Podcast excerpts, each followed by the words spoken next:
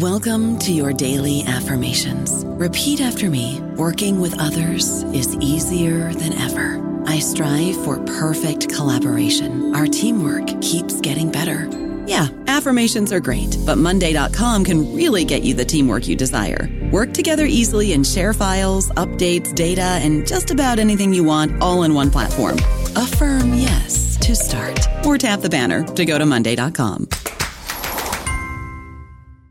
Hello, everybody. This is Marshall Poe. I'm the editor of the New Books Network, and I'd like to tell you that we have a new and improved website. It has two new features that we think you'll love. One of them is a vastly improved search engine so that when you type in keywords, you'll get a bunch of episodes really quick. The other is the ability to create a listener account. And in that listener account, you can save episodes for later listening. So you can create a kind of listening list. We think these features are neat and we think you'll enjoy them. Please visit the site today. Welcome to the New Books Network. Welcome to New Books in European Studies. I'm Tim Jones, and in the second of three podcasts leading up to the Dutch election on March the 17th, I'm joined today by Merijn Oudenampsen, author of The Rise of the Dutch New Right, an intellectual history of the rightward shift in Dutch politics, published in September 2020 by Routledge. Since the 2008 financial crisis and the 2015 refugee emergency, you can hardly move for books and commentary on the rise of the nativist right in Europe and the US. But these rights are not all alike. Among the most intriguing aspects of this insurgency has been the contrasting social conservatism of the new right in Spain and Italy versus that in Germany, the US, and since Marine Le Pen took over from her father, in France. But this is not as new as you may think. The canary in the coal mine for this type of new right politics was the Netherlands, and the rise in 2002 of Pim Fortuyn.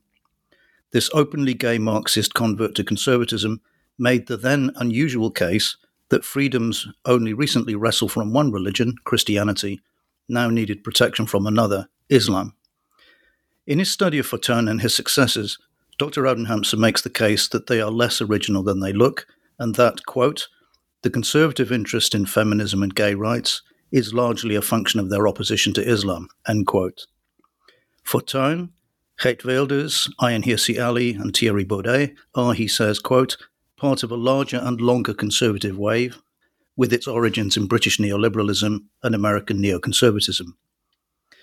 Merijn Oudenampsen is a sociologist and political scientist at the University of Amsterdam.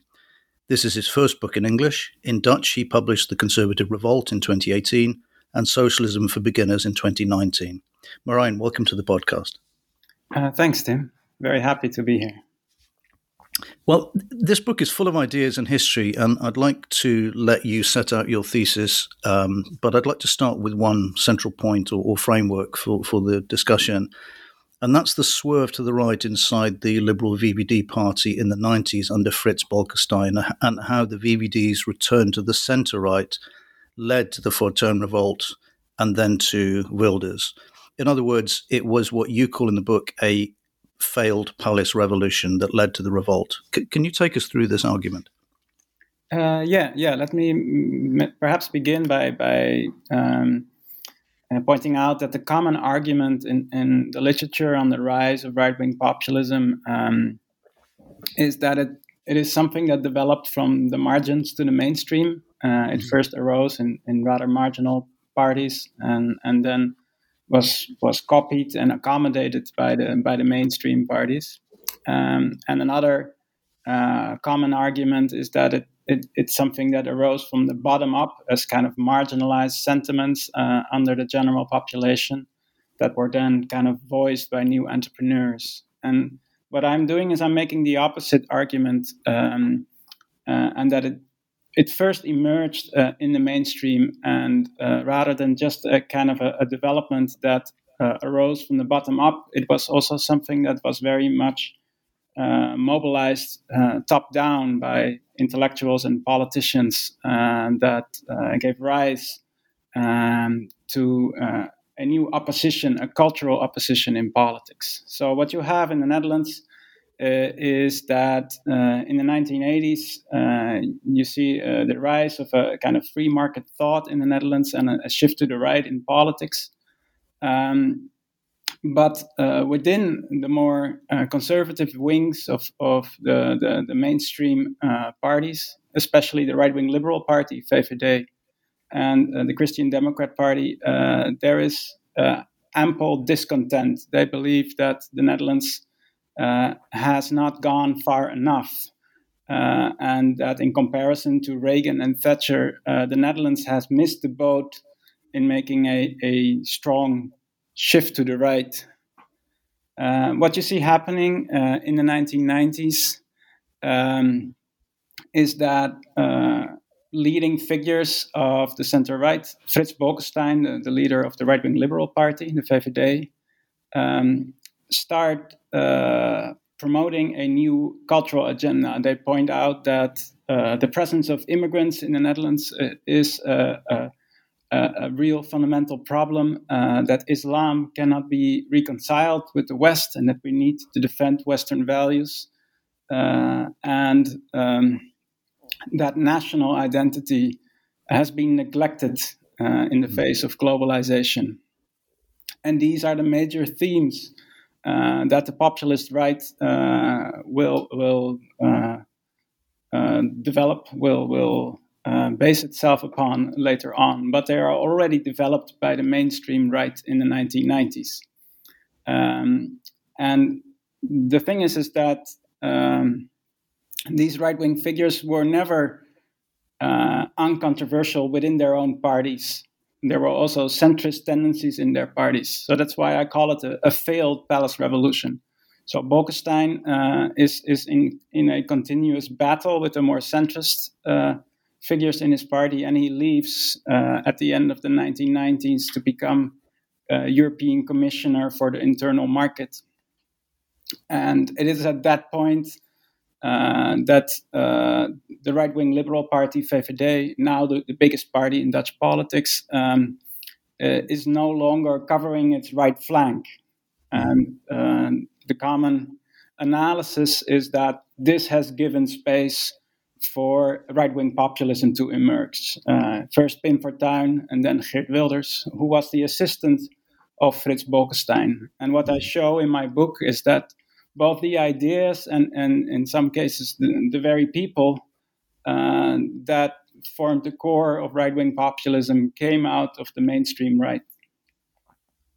Isn't this quite a, a typical phenomenon, though? Um, I mean, in the UK, Enoch Powell came out of the Conservative Party. In the US, you had Pat Buchanan coming out of the Republicans, George Wallace out of the Democrats, and in Spain, Santiago Abascal coming out of the PP. Is is this not a in fact, wouldn't it be a very unusual and rare thing for uh, a populist right or far right party to emerge from nowhere?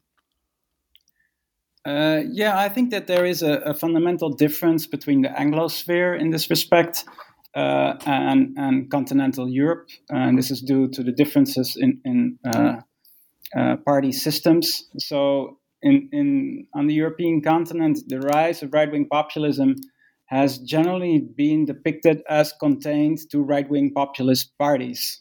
Hmm. Uh, think of, of Haider in, in Austria uh, and think of the, the Flemish uh, Bloc in, in, hmm. in Belgium.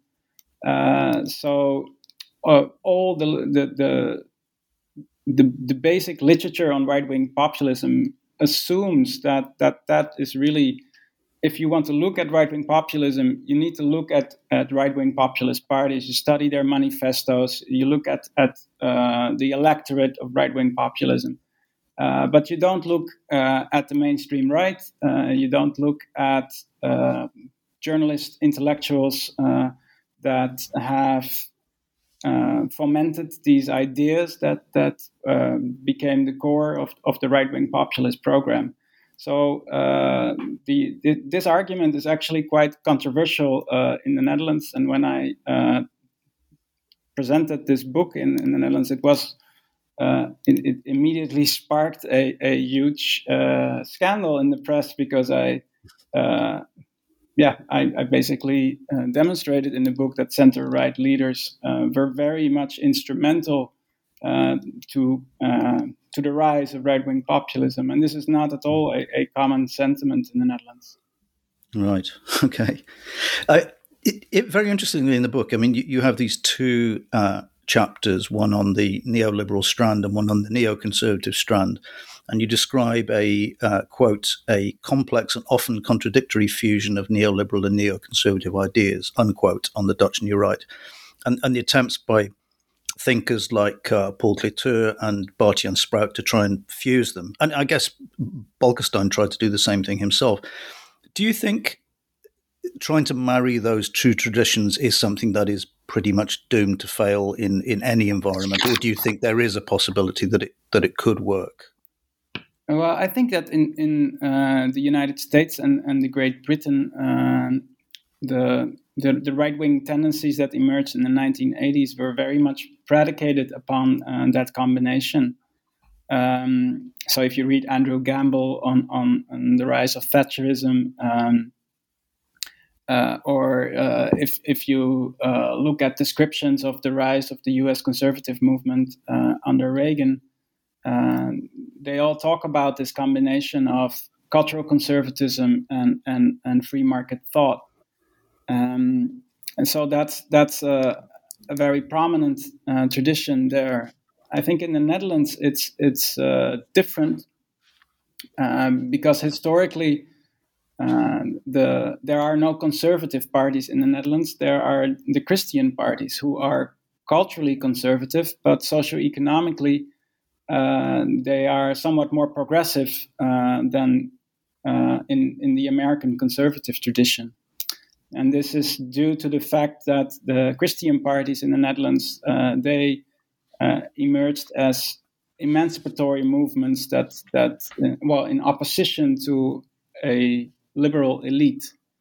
and the conservative intellectuals uh, such as Bart-Jan Spruyt, who, who became uh, uh, the advisor of Geert Wilders and, and wrote uh, the first uh, party manifestos of, of the PVV, the Freedom Party of Geert Wilders. and, and also Paul Cliteur, who is now the head of the think tank of Thierry Baudet and who's very closely related to um, to Baudet.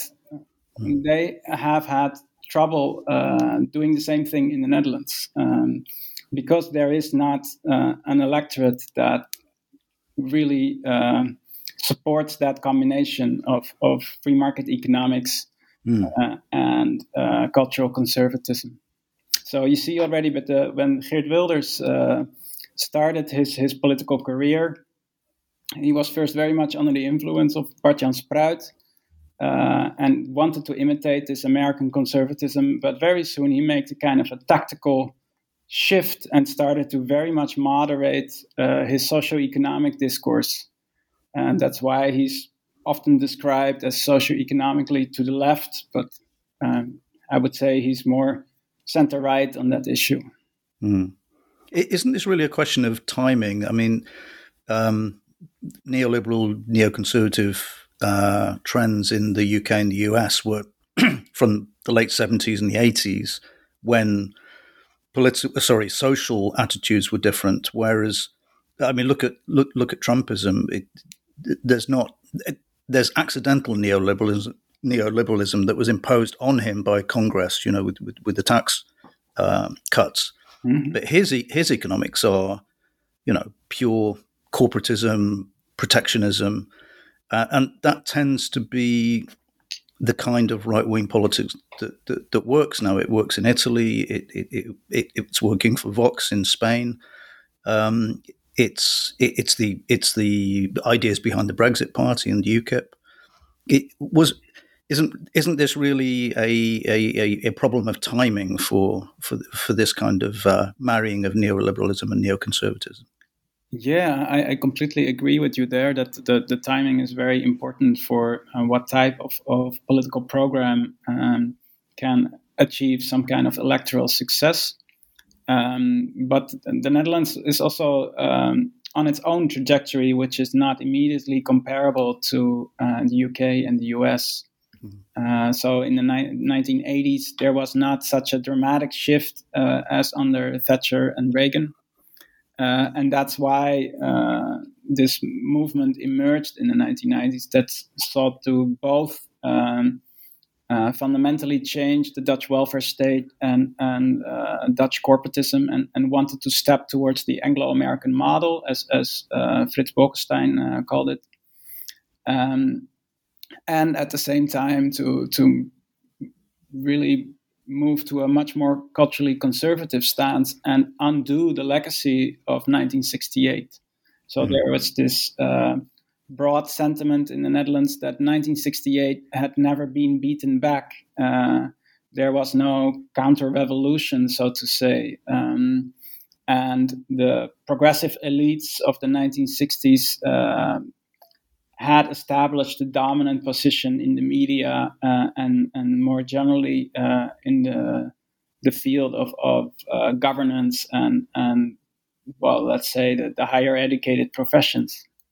Yeah, you, you make this very interesting point that um, outsiders like me could easily miss, which is that the at the time of, of the rise of Fortuyn, that the the target of the intellectual new right was less immigration in itself uh, or, or, the influence of Islam, and, and, more what they considered to be the onset of um, decadence within the indigenous population. For, Fortuyn, for example, called for the political decolonization of the majority population. Is was that a dominant strand at the time, and is it and is it one that is still there, or has the passage of time moved on to a different type of theme? For example, with with uh, Wilders and uh.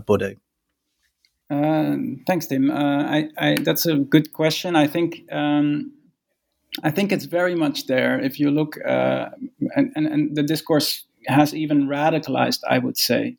So hmm. uh, the argument in, that emerged in the 1990s and, and the 2000s was that progressive elites were in fact in control, though they were not politically in control. They were in control uh, through through the media, let's say, and, and through uh, through public opinion, um, and that um, these progressive elites were very cosmopolitan and and had a rather relativist perception of Dutch identity. Um, they were even um, prone to suffer from bouts of self hatred.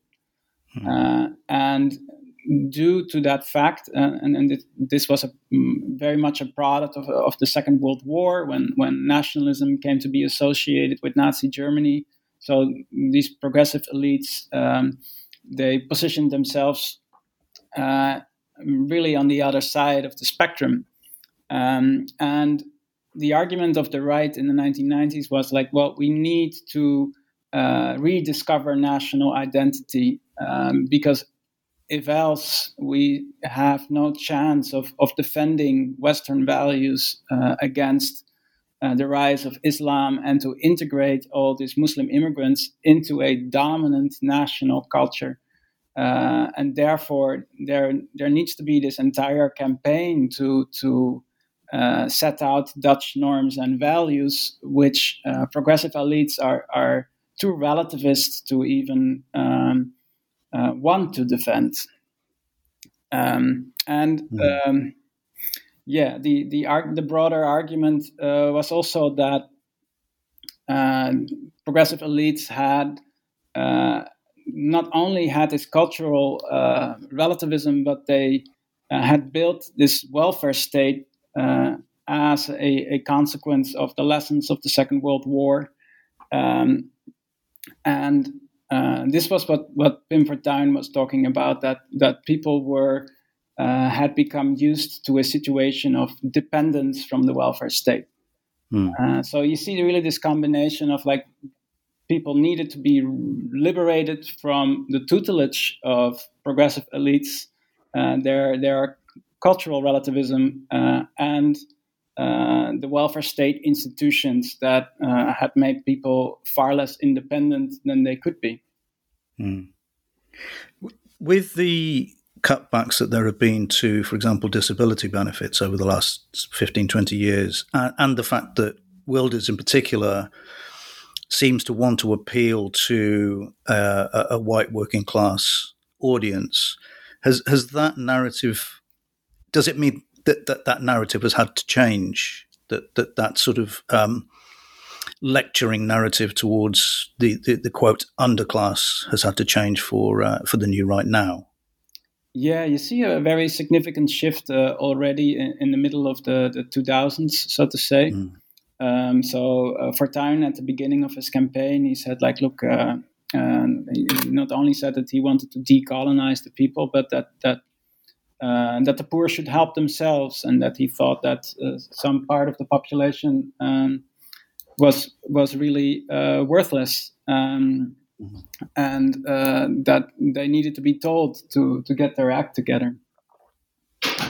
Um, and yeah, that that really changed under uh, Geert Wilders, who uh, developed a welfare chauvinist discourse. So, uh, in in essence, uh, Dutch welfare state uh, provisions uh, are good, but it's the, the immigrants that abuse those provisions and therefore we meet, need to be much stricter on uh, policing uh, welfare state abuse. Uh, and, and that's a, a, discourse that became very dominant in the 2000s. Mm. Um, and that has led to uh, a recent scandal uh, at the tax service that has penalized parents for, uh, well, the for abusing uh, welfare, like uh, subsidies for child provision, while they were not actually uh, doing that. So, and the government recently stepped down in uh, one month ago uh, because of this scandal. But it's really an outcome uh, of this welfare chauvinist discourse that has become so dominant in Dutch politics. Yeah. I don't know about you, but I'm very busy and I don't have a lot of time to cook. That's why I subscribe to Factor. Eating better is easy with Factor's delicious, ready to eat meals. Every fresh, never frozen meal is chef crafted, dietitian approved, and ready to go in just two minutes. You'll have over 35 different options to choose from every week, including Calorie Smart, Protein Plus, and Keto. These are two minute meals. Factor meals are ready to eat and heat, so there's no prepping, cooking, or cleanup needed.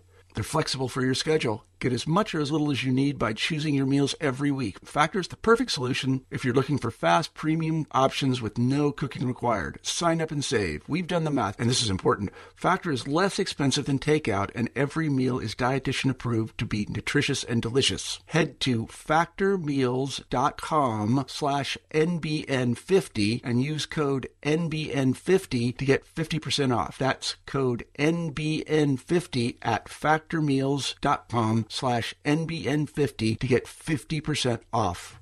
Uh, on this same thread, um, the book contains this very interesting debate between a new atheist uh, uh, strand within the movement, personified by Cliteur and by Herman Philipse, and Bolkestein and others who wanted to try and um, bring the Christian tradition into to the discussion even though I believe he wasn't a Christian uh, or he was not a, a, practicing Christian, he he he saw the importance of the Judeo-Christian tradition as a bond for society. It, again, is given the move towards secularism in, in the general population, is is that an idea that has really faded over the last uh, you know two decades?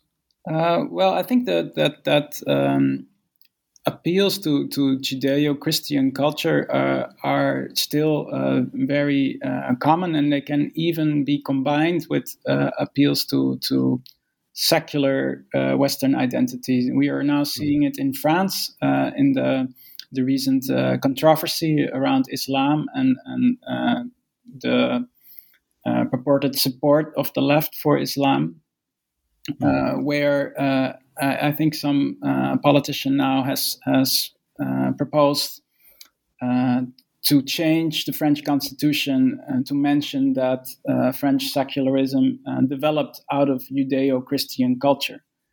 Um, so uh, it, it's really it's it's not about saying that we are Christian per se, but it's it's very much about defining the core of national identity as uh, something that is exclusive to Islam.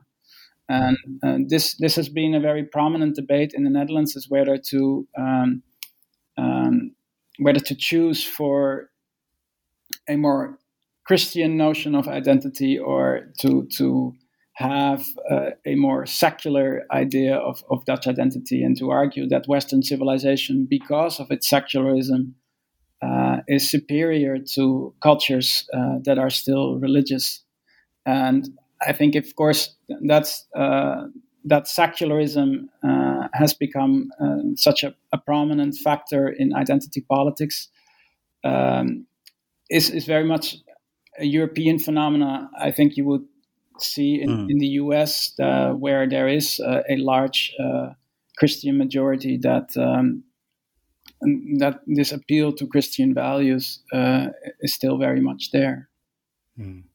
Yeah, and you are very critical of the argument made by uh, and taken on with much more re- media impact by uh, Ayaan Hirsi Ali that, um, quote, you say, enlisted universalism and the Enlightenment in the service of a patriotic discourse of cultural superiority and conflict.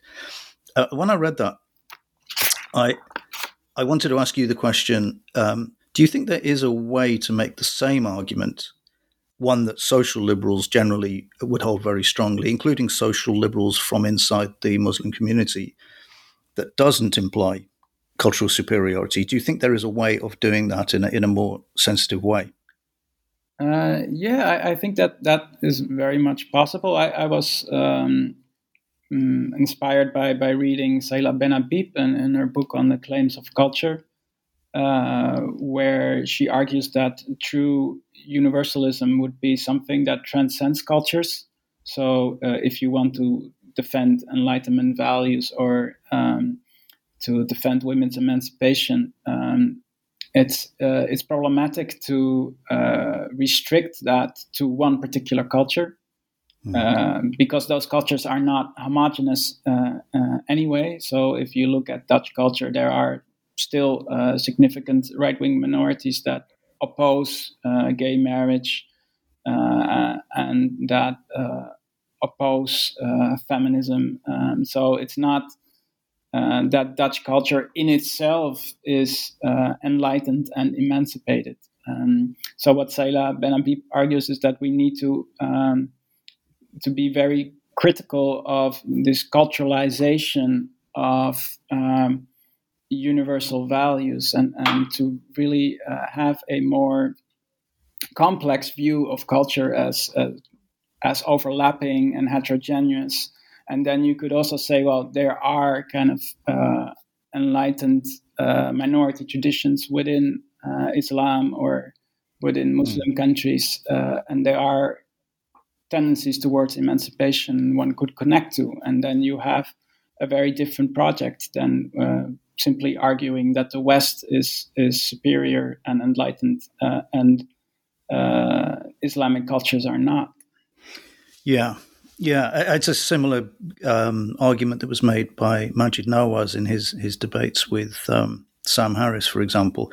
And, you, as you point out in your chapter on Ayaan Hirsi Ali, you you you say that her you know underlying her view is that um, the Quran itself contains uh, lessons that means that n- liberalism can, can cannot come from within the within the faith or cannot be married to the faith. Whereas, you know, uh, one one could argue that all the Abrahamic uh, holy books contain uh, things that are not exactly socially liberal, and, and yet modern secular uh, culture um, has, has, managed to get through that over time. Uh, yeah, no, I, I, think that there is a, a, a, kind of an irony in in um, the argument. At the and on the one hand, uh, there's the argument on the on the right that uh, secularism um, developed out of Judeo-Christian culture, mm-hmm. and at the same time, uh, there is the argument that uh, secularism could never develop out of Islam because it's uh, inherently anti-secular.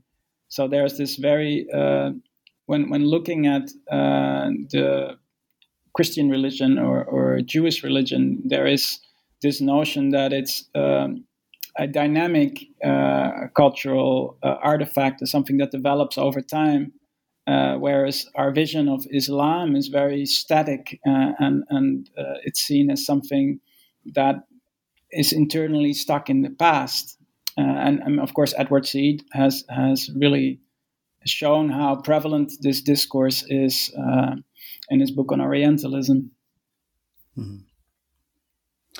Yeah, Another point you you, have is this um, argument made by uh, uh, Bart-Jan Spruyts, which I, I, think was a very sophisticated argument, actually, um, because obviously when one reads books about modern con- what we call modern conservatism, it, that move that move that movement comes across actually as very radical, and you start to wonder whether the word conservative is the right word for it.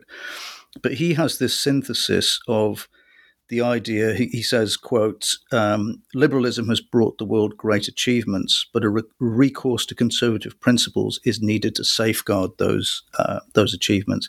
Is is that?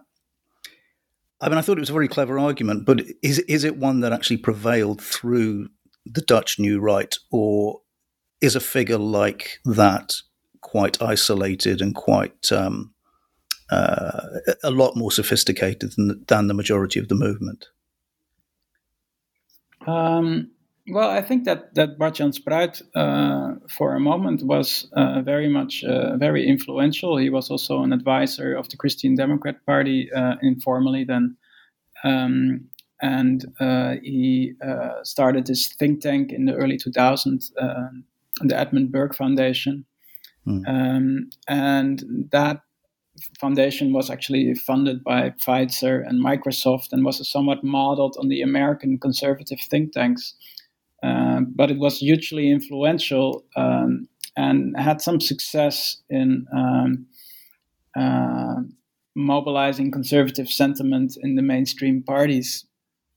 Um, but I think that that uh, when Geert Wilders moved towards this more tactical uh, welfare chauvinist approach, mm. uh, that uh, yeah, he really lost a lot of his influence, and and Wilders was never really that interested in in the broader intellectual background of, of conservatism. He was a, a very he's a very tactical politician. Uh, uh, Bart-Jan Spruyt later uh, has very has invested his hopes in in, in Thierry Baudet, um, mm. who was politically formed um, by reading uh, the text of Bart-Jan Spruyt and the and the Edmund Burke Foundation. He w- he went to kind of the summer school of the Edmund Burke Foundation. That that was his uh, the beginning of his political career. Um, but uh, Thierry Baudet, uh, who, who, has really published a series of books on conservatism and, and has tried to uh, make those ideas much more mainstream in Dutch politics. Um, but recently, he's he has self marginalized himself mm.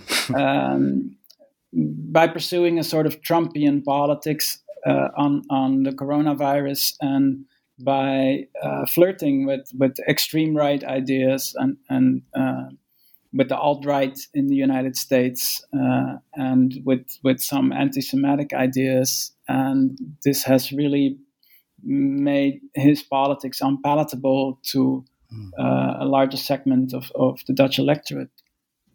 What do you think happened there? I mean, did, did the did the media attention go to his head? Because what he he, he does seem to have engaged in a, an act of self sabotage, really, uh, over the last two years. Yeah, it's it's very difficult to to get into the mind of of Baudet, but he's always been someone uh, that was very much driven by ideas, um, and uh, this is also part of his image: a dandy, an intellectual, uh, someone that uh, can quote high theory in in political speeches.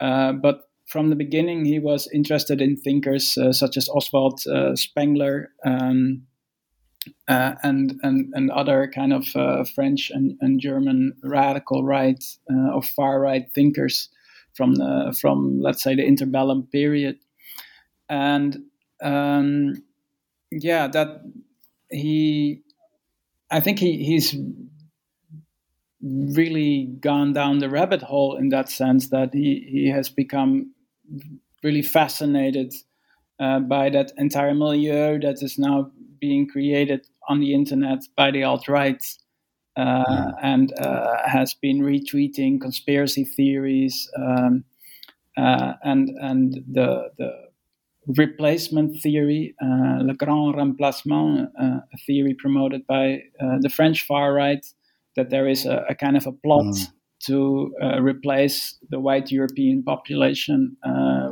with Muslim immigrants. Um, and yeah, it's really gone to his head, I would say. I think it also has to do with the, the massive success uh, he has had, especially in, in, the, in the, the elections uh, for, for the Senate.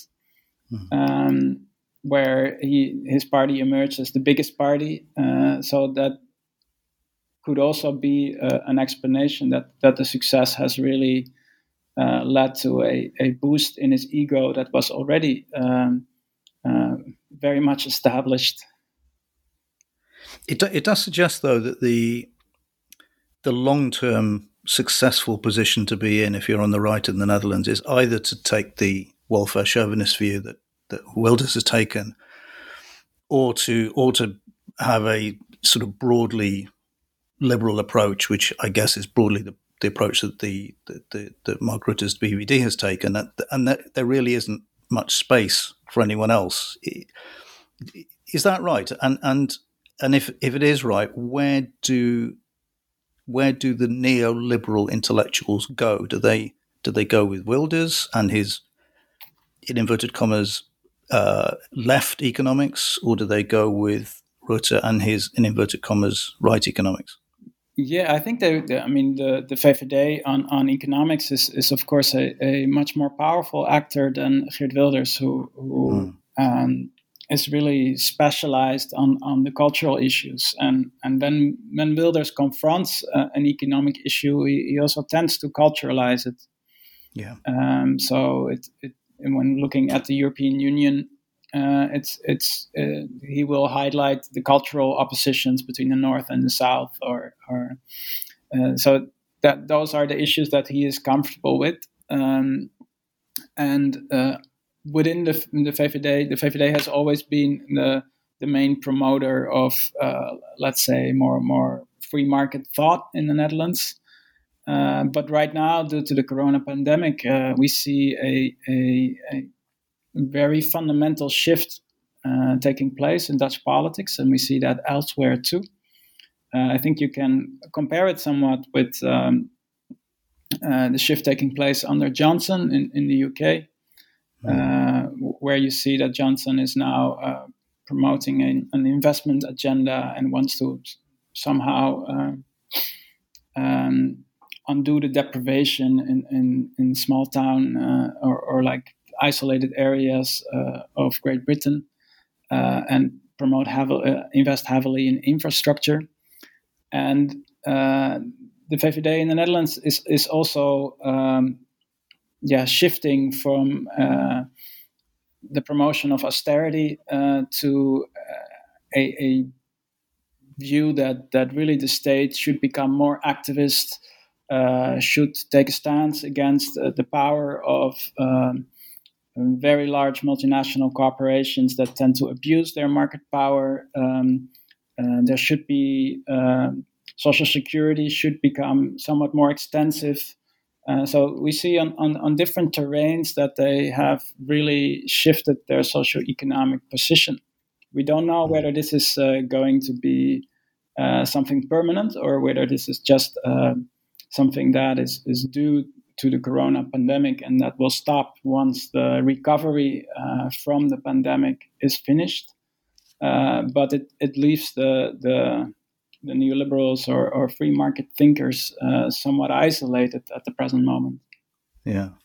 Uh, well, uh, uh, one of the themes of the book that comes up repeatedly is, is the attempt by um, intellectuals, mostly from inside the VVD, to try and find a synthesis that would allow them to create a big movement of of the right, including the Christian Democrats, the right of the PVDA. Uh, but that that dream looks as though it's over. And in fact, if you look at Mark Rutte's behaviour, he he seems to give the impression he'd he'd rather, if he could, create a, a, a big social liberalism, including the uh, the centre and the left of the VVD, including D66 and, and, and the right of the PVDA. Um, and, and, at the same time, the the far right vote seems to be basically stuck around 30 seats in, in the lower house. How do you see this working out over time? I think what the, the VVD is now doing, uh, uh, it has a, a, a, corona bump, so to say. So mm. you see this everywhere. There's this rally around the flag effect that uh, electorates are, are more supportive of uh, their leaders um, during the, the time of the corona pandemic. And, and that's why the VVD is, is now by far uh, the biggest party in the polls. Uh, and there's a big chance this, this will um, hold up uh, until the elections. Um, and I think it's now trying to govern from the center uh, and to become a, a centrist party. Uh, it used to be the, the, Christian Democrats who were the, the powerhouse in Dutch politics, dominating the, the, center, and whatever party wanted to govern had to govern through them. Uh, that position um, uh, has has has now uh, shifted to to the VVD, um, and um, I think they want to become a more of a, a catch-all party that can uh, unite larger parts of the electorate, and yeah. that means that that. Uh, well, they, they are they have uh, still a, a, welfare chauvinist position. Uh, if you look at the their agenda on, on immigration or uh, even on, on uh, human rights treaties uh, or development aid. Uh, they have very, uh, very hard nationalist stance on, on, those issues. So I think that the welfare chauvinism will continue, but socioeconomically, um, I think a centrist politics uh, will dominate in the coming years. And uh, I don't know whether uh, Geert Wilders uh, will be able to, to benefit from the new oppositions uh, that that will emerge uh, in, in, in the politics that is to come. I think that mm-hmm. climate change will become a major issue, and opposition to climate change policy will really could benefit a, a populist right. Um, and I think Geert Wilders, and, and less Thierry Baudet because he, he has um, really marginalized himself, but Geert Wilders will very much be able to benefit from that. Yeah. Yeah. Um, moving on, I mean, are you um, are you working on another book after this one? Uh, you were now uh, I'm, I'm writing with a colleague uh, uh, a book on uh, the history of free market thought in the Netherlands, mm-hmm. starting really in, in the the 1940s and and moving from that period till uh, the 1990s and uh, that's right. a yeah that's a it's going to be published uh, in the beginning of next year so mm-hmm. we're very much busy writing that at the present moment would that be in Dutch or English? That would be uh, in Dutch, and and we're um, we're right now kind of writing the um, uh, funding proposals to be able to also uh, publish uh, an English language uh, uh, monograph on, on the rise of the, on the Dutch neoliberal turn, basically. Right. Okay. And um, since this is the New Books Network, and I always ask guests to recommend a book, not necessarily new, to to listeners, what have you chosen? Yeah, I wanted to uh, recommend uh, Melinda Cooper uh, and her book uh, Family Values uh, Between Neoliberalism and the New Social Conservatism. Mm-hmm. And uh, I mean, it's a really well crafted combination of intellectual history um, and policy analysis, and, and it's making some very fundamental sociological claims. so it's a really fascinating read. But what she her basic argument is that uh, well, neoliberalism has always been associated with uh, the Homo economicus and and uh, with uh, a kind of immoral uh, individualism, um, and she in fact shows that. Uh, within the models of much of the, the free market economists, Chicago school economists, um, these models don't depart from um, the individual, but rather from the family. Uh, and there's always has always been this this uh, culturally conservative sentiment uh, under uh, within uh, the publications of these uh, free market economists, uh, and it's it's that sentiment that has allowed them to build a coalition with the cultural conservatives um, in the United States. for me, it was really an eye opener, and it's um, yeah. I, I began to see very much similar tendencies in, in, in Dutch politics. Interesting. When, when did that come out? Uh, I think it came out uh, 2019, uh, I think. Okay. Uh, I, I, interviewed her um, co-authors about the asset economy, but uh, ah, she, yeah. She, yeah, she, she wasn't on. um, well, today I've been talking to Merijn Oudenampsen about his rise of of the Dutch New Right, an intellectual history of the rightward shift in Dutch politics, published in September by Routledge. Merijn, thank you very much for coming on. Yeah, thanks for having me.